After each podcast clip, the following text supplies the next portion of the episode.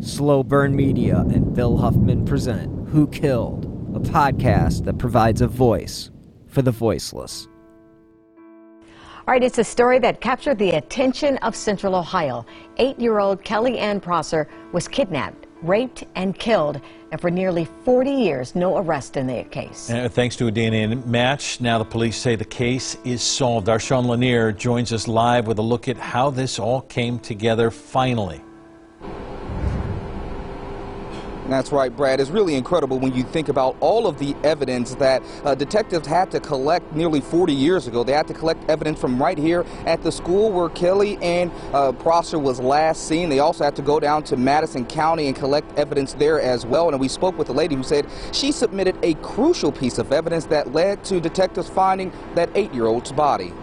He was only linked to this by the new DNA test. That's the power of these tests. And with these databases, do we know which database was used in this investigation? We don't know this one specifically, but the other high profile cases that we mentioned uh, was a thing called GEDmatch. It's very popular, it's free, and a lot of people have put their DNA there uh, willingly and have certainly helped police in many of these cases. Really have. Amy, thank you. If you've ever submitted your DNA to a genealogy database in search of relatives or that. information about your ancestry, something you and I have both done, Mm-hmm. there is something you should know. In certain cases, your DNA profile may be accessed by law enforcement to help track down criminals. Local for you in Columbus, Sean Lanier, NBC4. Last month, police in California arrested James Allen Neal in the 1973 murder of 11 year old Linda Ann O'Keefe, matching his DNA to the crime scene. Last August, police gave the case another look, sending DNA evidence to a lab to try and find a match in a genealogy database. DNA registries are the newest tool for investigators, helping police nab suspects in several high profile cases, cold cases, most notably the Golden State serial killings. We were able to obtain DNA from them that confirmed the link to Harold Warren Jarrell as our suspect. Hello and welcome to episode 119 of Who Killed. I'm your host, Bill Huffman, and this is a slow burn media podcast. I went into this week's episode planning to focus on one specific case, but as I'm one to do, I ended up going down the rabbit hole of missing people from the northern Ohio region in the early 1980s. I came across this hole when I was perusing the Ohio Attorney General's website because it was back in September of 2020 when the Ohio Attorney General's office created a cold case unit dedicated to investigate unsolved crimes within the state of Ohio. As you know, units such as these are absolutely essential to solving some of the most notorious crimes. And to have one that is statewide is obviously great for a lot of reasons because there are cities big and small that have cold cases that they just can't crack or don't have the manpower to do so. I mean, this whole podcast is literally built around cases where there are very few answers. In a lot of these situations, though, someone knows something, and they have the reasons for keeping quiet. And what a cold case unit can do is circle back to those cases that are unsolved and re examine the evidence, witnesses, and re interview possible persons of interest. In doing so, this keeps people involved with the case on edge and probably adds a level of fear that they might get a knock on their door next. And according to Steve Irwin, who is the BCI spokesman, quote, the new unit will be based at the Ohio Bureau of Criminal Investigation and will reach out to local law enforcement agencies to initiate a fresh look at unsolved cases. Now, the unit will offer new forensic analysis as well as investigative resources. Now, everyone who has ever kept a secret knows it's a lot easier to stay quiet when no one is asking any questions. But the ability to hold on to a dark secret, well, that begins to erode over time. All the while, the pressure of that knowledge can become soul crushing. So these units are necessary in finding justice not just for the victims, their families, but also the communities. I mean, if someone asks the right question, it just might lead to someone cracking. And according to Ohio Attorney General Dave Yost, quote, we can make a difference. even when years have passed since a murder or sexual assault. The passage of time can actually help, in that some witnesses become more willing to cooperate, and technology advances. Consider, for example, how DNA testing has unmasked, time and again, violent criminals who got away with living among us for too long. Unquote. Now, the AG's website is a great resource because they tell you what makes a cold case and how they are trying to solve them.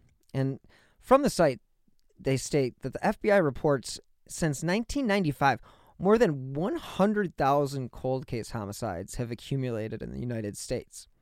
Now, homicide cases actually have the highest solve or clearance rates according to the website, but it continually decreases. And with that being said, the guidelines that the BCI follows when determining a case is cold, they basically use these definitions. A cold case homicide involves any investigation that remains unsolved after being reported to law enforcement and in which all significant and viable leads have been exhausted. The category includes the following unsolved homicide investigations questioned death investigations in which the cause of death is undetermined but suspected to be a homicide, suspicious missing persons cases in which the person is suspected to be the victim of a homicide unidentified remains investigations. Again, these are all things that need to be looked at when cases become cold. So, what makes the case go cold? Well, the AG says every case is different. So, it's really impossible to single out an exact cause. However, we can all assume that it's organizational related and manpower related. I mean, these police departments have budgets and they have to follow them. And you know unfortunately evidence gets lost over time and they basically fall through the cracks unfortunately to, to not make it sound so flippant. But it, unfortunately that is how some cases have become cold is that they just are just forgotten so what happens is if you get a lot of social media interest, familial interest, public interest, you know, political interest, that's what will really help you get the BCI investigating a case. And you may be wondering what happens when these investigators re examine an unsolved case. And again, these methods can vary from case to case depending on what has already been done. But basically, it involves investigators reviewing and organizing the case file and evidence.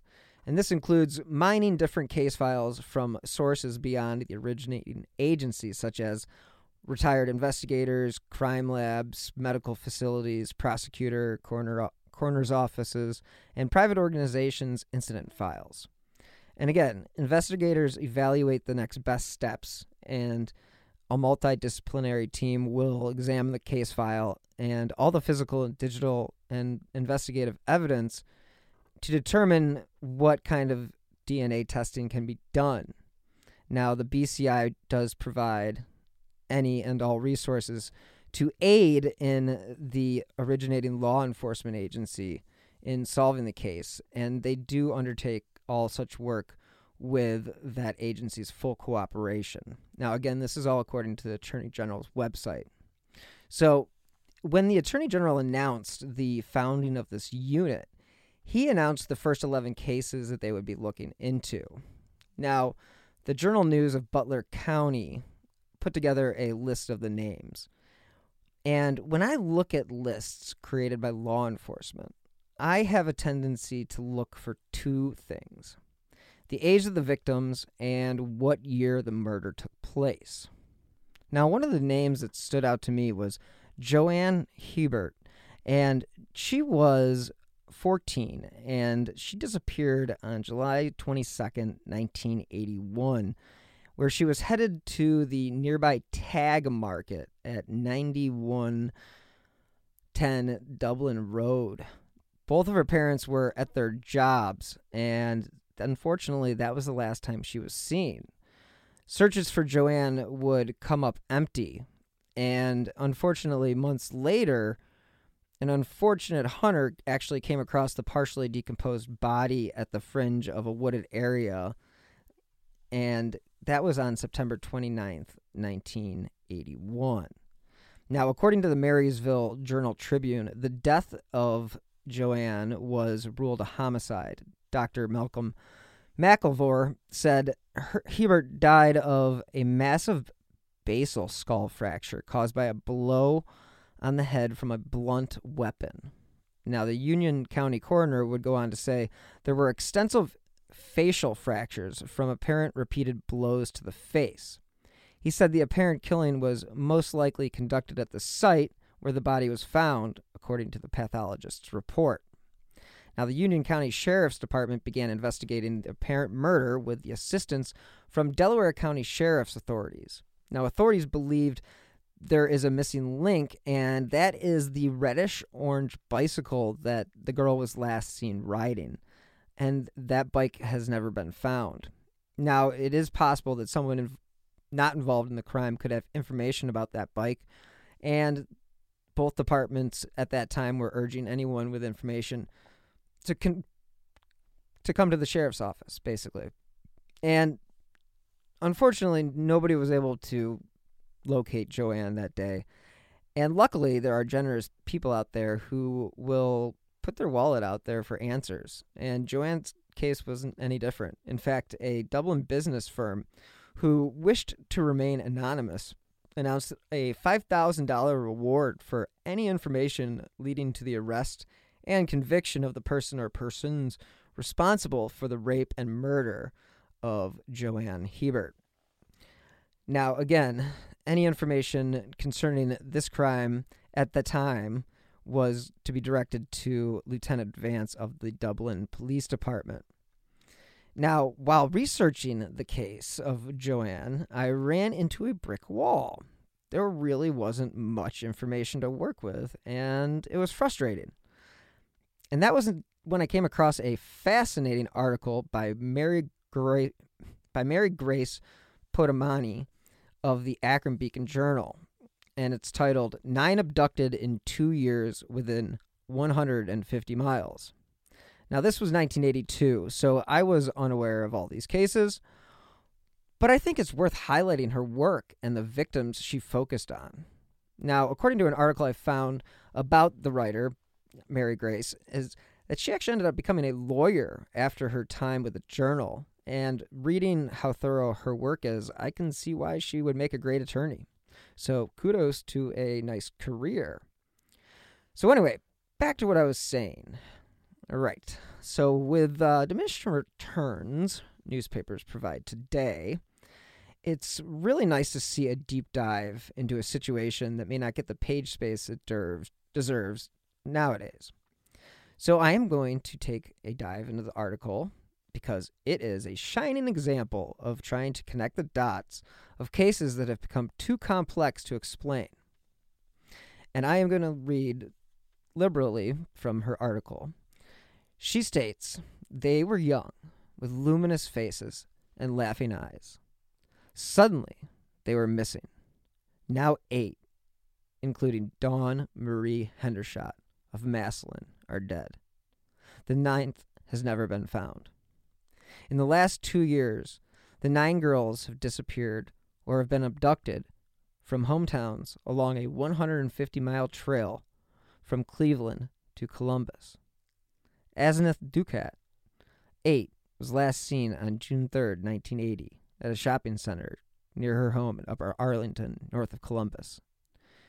Tiffany Papish, 8, was last seen on June 13, 1980, standing in a checkout line at a grocery store near her Maple Heights home. Tammy Seals, 14, was last seen before dawn October 17, 1980, and she was delivering newspapers in her West Side Cleveland neighborhood. And then there's Joanne's case, who was last seen on July 22, 1981. Then you have Demita Sullivan, 9, who was last seen on October 12, 1981, walking near her Copley Road home on Akron's near West Side. Then you have Tina Marie Harmon, last seen October 29, 1981, walking away from a grocery store near her home in Creston. Krista Harrison, 11, last seen July 17, 1982, being pulled into a van at a park 100 yards from her Marshallville home. Kelly Prosser, 8, last seen September 21st, 1982, walking near an elementary school in Plain City, north of Columbus. And then you have Dawn Marie Hendershot, 7, last seen September 29th, 1982, leaving Gorrell Elementary School near her home in Massillon. All but Tiffany Papish have been found dead, shot, or strangled, or their skulls crushed, or their bodies hidden too long to know for sure how they died. And with those deaths have come anguished questions who, why? Can it happen again? To my child? Now, Mary Grace goes on to write that three men had been convicted in two of the slayings, but the verdicts have been thrown into doubt by claims of, quote, perjured testimony and evidence linking one of those slayings, that of Tina Marie Harmon, to the death of Krista Harrison. Now, a man has been arrested in the case, in another case, and that was Donald Maurer, and he is an unemployed meat cutter from Massillon, and he was charged actually with the death of Dawn Marie Hendershot. And there was a similarity in age, geography, cause of death, sexual assault. It was all really wild. Um, he was basically her neighbor, and it, it's just it's terrible. So, what Mary Grace goes on to write is that what emerges, however, is a dark cloth of brutality a cloth from which other killers of other young girls in other cities have been cut. While those killers may rape their victims, their goal is sadistic, not sexual satisfaction, according to Dr. Emanuel Tanay, who is recognized as one of the top forensic psychiatrists in the country. Quote, We often view rape, whether a child or adult woman, as a means to an end, securing sexual gratification. For those people, sadistic activity is the goal of suffering imposed upon the parents as well as the victim. They need to hurt often because they were hurt as children, and they need to hurt again and again, Tanay said. And again, he goes on to say that something is terribly distorted in their character. They don't have a normally developed conscience. Feelings of remorse or guilt are unknown their conduct is perfectly acceptable to them. Now, again, this is pretty much standard profiling at this point. Now, it's 1981. You know, behavioral science is a new thing. And Dr. Richard Dobbins, who was the director of Akron's Emerge Counseling Center, agreed. And he said, at the time, quote, whoever is doing this is very disturbed, but also very smart. He may very well understand the sociology of small towns where you don't have the fear syndrome working for children's survival, and you don't have police departments prepared to handle these cases. Now, such people are equally careful in choosing victims, Tanay said. Quote, there is some element, age group, gender, physical feature that makes a certain victim acceptable to them. Now, again, such people also tend to be enamored of the enormity of the crimes they commit. Quote, murder is abhorrent to begin with. That in itself might appeal, Tanay said. But it is so abhorrent to our culture to do that to a child that becomes a pinnacle of deprivation. Mary Grace would go on to write that the psychological profiles had been drawn in several of the nine disappearances, but it was only the Upper Arlington Police Department police detective Edward Tyne who would discuss specific profiles, saying Tanay's conclusions were consistent with that of the suspect in the murder of Asenath Dukat. Now, she was last seen by her friends on June 3, 1980, at a crosswalk three blocks from her school. She and her classmates had been kept late, apparently, as a bit of a punishment for some rowdy behavior that day. Now, she was reported missing by her parents at 4 p.m. The 11 block walk usually took about 20 minutes, and 40 had passed. So these were clearly parents who were on top of their child, and they were on top of this. And unfortunately, her fully clothed body was found 22 hours later in a small creek bed one block from her home. Now, according to Tyne, the girl's skull had been crushed with a large stone, and there was evidence of an, sexual attack. Now, she had also been choked, but no suspect had been identified at that time. Let's hear from this week's sponsor, BetterHelp.com. As you guys know, 2020 was terrible, and things are still pretty terrible. But today I am happy to tell you about BetterHelp.com. Because if there's anything that's holding you back or interfering with your happiness, BetterHelp Online Counseling is there for you. You can connect with a professional counselor in a safe and private online environment. And it's really convenient because, with the current state of the world, it really needs to be. So now you can get help on your own time and at your own pace. All you have to do is schedule secure video or phone sessions, and you can also chat and text with your therapist. BetterHelp really is there for you. They have over 3,000 U.S. licensed therapists across all 50 states. And if, for whatever reason, you aren't happy with your counselor, you can request a new one at any time. They even have apps for your smartphone or your computer, so you are never out of touch. So, again, if you're suffering from anxiety or depression, anger, stress, relationship issues, heck, not getting good enough night's sleep, trauma, LGBT matters, they literally have a licensed professional counselor for you. And of course, everything you share is confidential. And the thing I like most is that this is actually an affordable option. And Who Killed listeners get 10% off their first month with the discount code WHO. So when I get started today, go to betterhelp.com slash who. All you have to do is fill out a questionnaire to help them assess your needs and get you matched with a counselor that you'll love. Again, for 10% off, go to betterhelp.com slash who. All right, we are back. And now you have the case of Joanne, which was the case that I had originally intended to cover this week.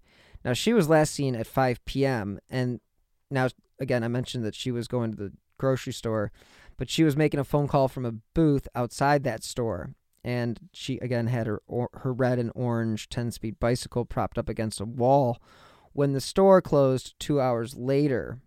So, Joanne's partially de- decomposed body was again found on September 29, 1981, by a squirrel hunter in a wooded area of neighboring Union County. Again, her skull had been crushed. No suspect was identified. Now, Tiffany Papish was running last minute errands that Friday, June 13th, 1980, for the family's camping trip. And according to Mary Grace, Tiffany offered to walk to the store for hamburger buns. And in the article, it was when she was in the checkout line that she stepped aside to let an elderly woman pay for her groceries. Tiffany then paid for her purchase, dropped the change in her bag, and went out the store. Unfortunately, she was never seen again. And Mary Grace quotes her father as saying, This is the greatest vanishing act in the world. Houdini could never have done anything to compare. Now, a bulletin was circulated by Maple Heights police that described Tiffany as four feet tall, weighing 58 pounds, with brown hair cut in a shag style. Now, she wore blue shorts and a red t shirt with the words, quote, Let's face it, I'm cute. Unfortunately, her body has never been found. In 1982, police said they followed up any leads that came to the department, but her father disagreed about that and they didn't believe that everything was being done and he said quote there are still states where my daughter's picture hasn't been shown and again her body has still never been discovered. Then you have Tammy Seals, which was closer to Cleveland, and she was an eighth grade honor student, and she was living with her mother and her brother and sister, and she actually was delivering newspapers when she disappeared. Now, she was last seen on October 17th, 1980, and only 12 of the 27 papers that she was meant to deliver that day were actually delivered. I want to take a moment to tell you about my podcast, Carol Costello Presents Blind Rage. In 1984, a woman named Phyllis Cottle was abducted in broad daylight, tortured, and left to die in a burning car in Akron, Ohio. At the time, I was a rookie reporter covering this horrific story. Since then, I've reported every kind of crime imaginable. I've been able to leave most of them at work, but not this one, the one that buried itself under my skin and stayed put. Phyllis Cottle was a badass woman, and I want to tell you her story. A production of Evergreen Podcasts and signature title of the Killer Podcast Network, you can find Carol Costello Presents Blind Rage wherever you get your podcasts.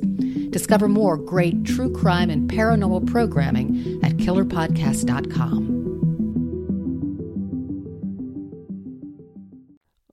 Her body was found, unfortunately, four months later in an abandoned house just 10 blocks from her home.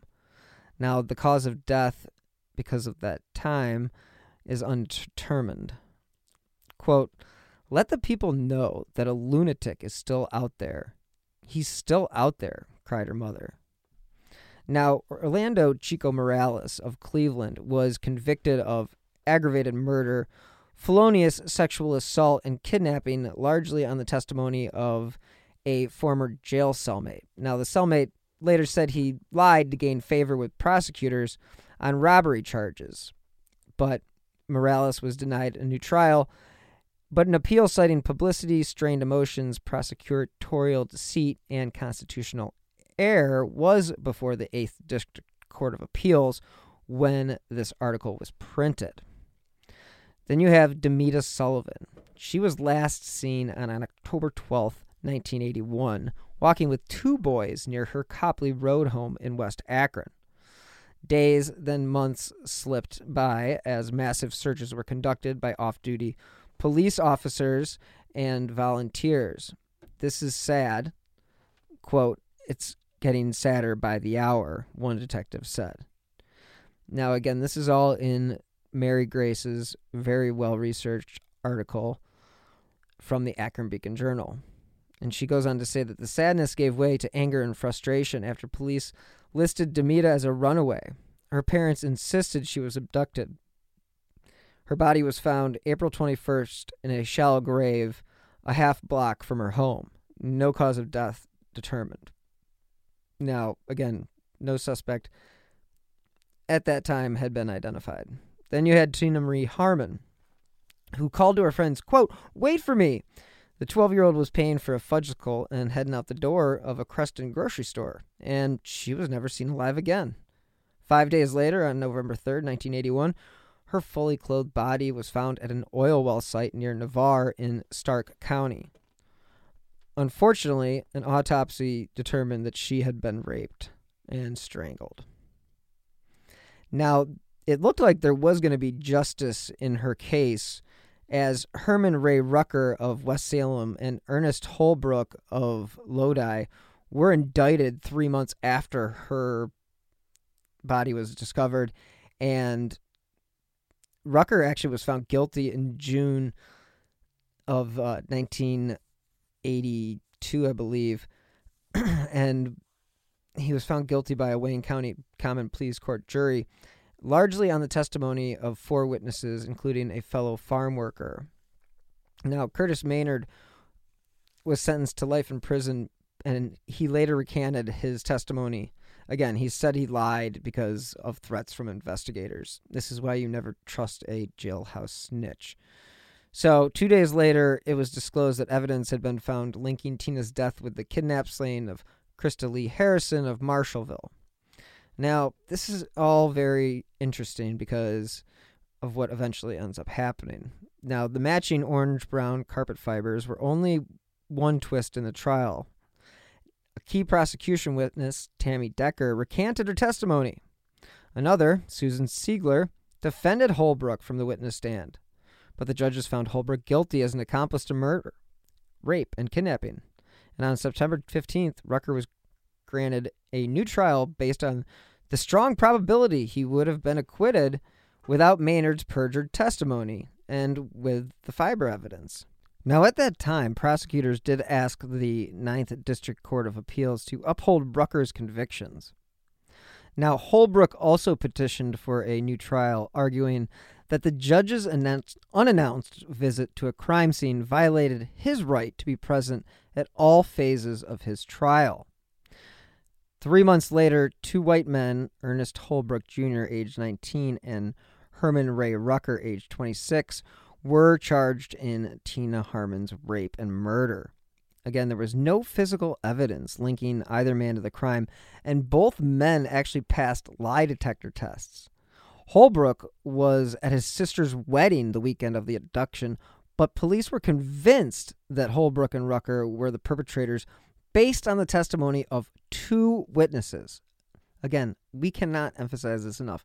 Witnesses are great if they're telling the truth, but when they're not, they're deterrent and they screw up investigations. Holbrook's cousin, Curtis Maynard, and his acquaintance, Susan Siegler, claimed that after a night of drinking at the Siegler's house, Rucker had confessed to them that he and Holbrook had killed a little girl who had resisted their sexual advances. Now, according to the National Registry of Exonerations, Rucker was convicted and sentenced to life in prison on June 9, 1982. Two months later, Holbrook was convicted and given a life sentence as well. Holbrook wept as he was led away from his wife and one month old son. Now, Megan Barrett Cusino wrote on the National Registry of Exonerations website that it was soon after Holbrook and Rucker were convicted, the reliability of one of the two witnesses against them, Susan Siegler, was called into question when she was convicted of filing a false rape claim. Siegler was also discovered to have lied on her marriage license, claiming she had one prior husband who was deceased when she actually had four living ex husbands. Great investigation, guys. The other witness against Holbrook and Rucker, Curtis Maynard, well, he was mentally impaired, and he recanted his testimony, claiming that he had been pressured by Stark County detectives who had used Maynard's probation for past felony convictions as leverage. Now, following Maynard's recantation, Rucker was granted a new trial, and he was acquitted by a jury on June 16, 1983. Holbrook sought a new trial, but his requests were repeatedly denied, and he unfortunately remained in prison. But luckily for Holbrook, it was in April of 1984 when Robert A. Buell, a former employee of the City of Akron Planning Department, was convicted of the abduction and killing of 11 year old Krista Lee Harrison. This crime was very similar to the killing of Tina Harmon that had occurred in a neighboring town. And again, sixth grader Krista Lee was dragged into a dark colored van, as I mentioned before, as she was playing on July 17th in a park across the street from her home. Her body was found six days later in an abandoned garage in rural Holmes County. She had been strangled. An autopsy found evidence of a sexual attack. The FBI and police in Wayne, Holmes, Ashland, and Stark counties pursued almost 600 leads in the case, including reports of a man who had photographed Krista at softball games. Sketches of this abductor were mailed to 400 police departments across Ohio, with a description of the van that sped away from the park that day. Now, one of the things that was found was identical rust colored carpet fibers of an uncommon type and those were found on the bodies of both girls. So the manufacturer of the carpet actually confirmed that in the state of Ohio, they had only sold enough of that particular carpet for a few homes. And guess what? An identical carpet was found in Robert Buell's van. Luckily, this set the stage for Holbrook's conviction to be set aside, and the charges against him were dismissed, dismissed on May 4th, 1984. He was released after spending over two years in prison. Curtis Maynard was convicted of perjury for his false testimony in Rucker's trial and was lucky enough to spend 13 months in prison. So then you have Dawn Marie Hendershot. Now, she was the seven year old Massillon girl who really kicked off the original story that Mary Grace was covering. And she was last seen on September 29th walking home from her elementary school in Massillon. Now, Donald Lee Maurer was convicted of sexually abusing and murdering the seven year old girl, and he was actually sentenced to die in the electric chair. So that's one of the joys of looking into the, these cases when you do actually see closure. Like when they found Kelly Ann Prosser's raincoat alongside the the road the right sleeve was smeared with blood, and they were pretty confident something tragic had happened. And it was only about a half mile away that they discovered it. And it was in a cornfield, and unfortunately, it was the eight year old dead body. Now, police at the time say she was strangled and sexually molested. Now, police have questioned, or had questioned at the time, a 63 year old Columbus man who was charged with gross sexual imposition in an attack on another girl the night before Kelly disappeared. Quote, the big thing on my mind is that I hope Kelly didn't suffer, unquote. Her father, Marty Hoffman, told a Columbus reporter, quote, I can't imagine the terror she went through, eight years old, grabbed off the street by some guy. I wanted to talk about this so maybe one family can be spared this pain. This community has got to know how much jeopardy their kids are in. Now, it took nearly 40 years, but the killer of eight year old Kelly Prosser was actually solved on June 26th, 2020. The family finally got an answer about who killed their child. Columbus police investigators who never gave up on the cold case matched a dead man's DNA to the rape and murder of Kelly. Quote, Our family has spent many long years waiting for Kelly Ann's murder to be solved. Unquote, according to a statement released by the Kellys' family after police announced the news. It was on a Friday afternoon in 2020 when the press conference was held where they released the name of now deceased Harold Warren Jarrell as the man behind the killing. Now, he had passed away at the age of 67 in 1996 in Las Vegas. So, unfortunately, he was not able to be held accountable. Now, this all happened because detectives recently began working with a genealogy company called Advanced DNA to use DNA from the crime scene to help identify the suspect. They were able to actually establish a family tree and they were followed up on those leads to possible fa- family members. The initial match was with a third cousin. Through the process, they determined that Jarrell was Kelly's killer. Now, Tammy Seal's killer is questionable because he repeatedly denied any involvement in the case. As stated before, Tammy was delivering newspapers when she disappeared in October of 1980. Her body was found in February the following year. Now, in 2008, the Innocence Project got involved and they wanted to test the DNA. And the original judge, Richard McGonigal, Monagle, uh, actually granted the request. And unfortunately for Morales, the testing didn't find DNA anywhere. And so he was basically left stuck in jail. And in the case of Demita Sullivan, Richard E. Phillips 22 was found guilty of her murder in July 1987, and he was sentenced to life in prison. Now, he confessed to police that he actually had struck Demita in the stomach with a rake while he was raking leaves in the backyard of his Noah Avenue home. Phillips said Demita had persisted in annoying him over an incident that occurred earlier at her home. And then he said he dragged the body behind the neighbor's garage and covered her with leaves and debris. Now, that's bad enough, but Phillips then admitted to killing 16 year old Christina Parrish of Akron on September 6, 1984. Her body was discovered April 13, 1987, in a grave about 80 feet from where Demita's body was found five years earlier. Again, this information comes from the Akron Beacon Journal. Unfortunately, there were some victims whose killers got away.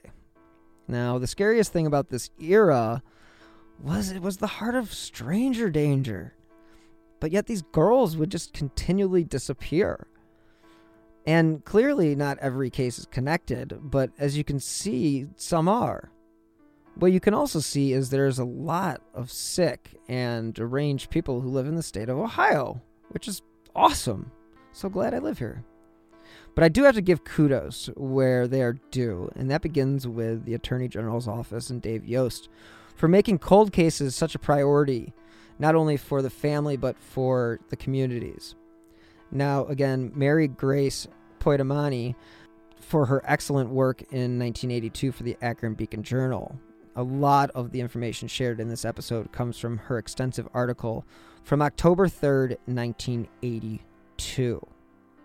Now, if you have any information about these unsolved cases, please reach out to your local police department or Crime Stoppers. This episode is a really good example of how focused the country was on protecting our children, but in the process, some still slipped through the cracks.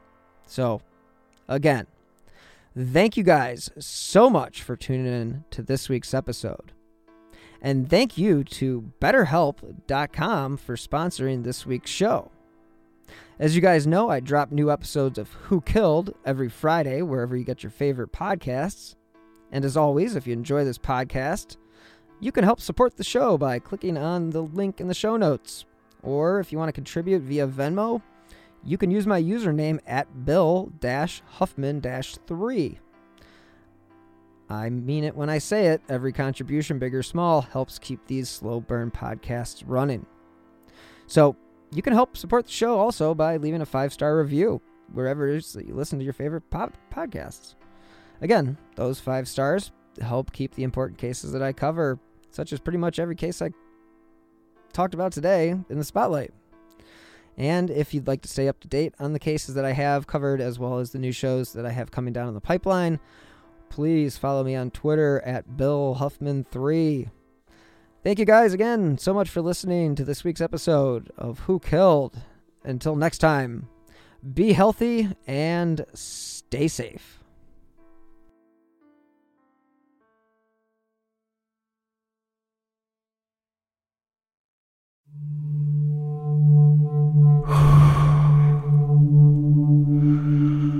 I'm an American vigilante. I have a question for you. What would you do if someone you cared about was abducted, taken from you? Would you call me? Would you care about how I got them back? Download American Vigilante now.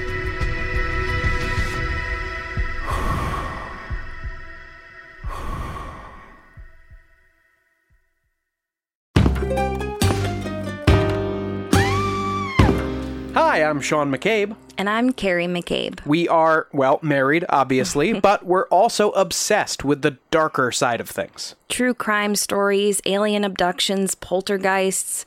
If it leaves you scratching your head and keeping those lights on at night, we want to hear about it. That's why we host the podcast Ain't It Scary with Sean and Carrie. Every week, we bring our listeners a true story guaranteed to send chills down your spine.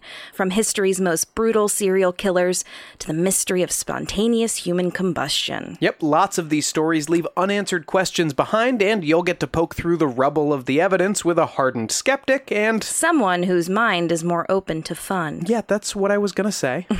You can find Ain't It Scary with Sean and Carrie wherever you get your podcasts, and on social media at Ain't It Scary. Come play with us.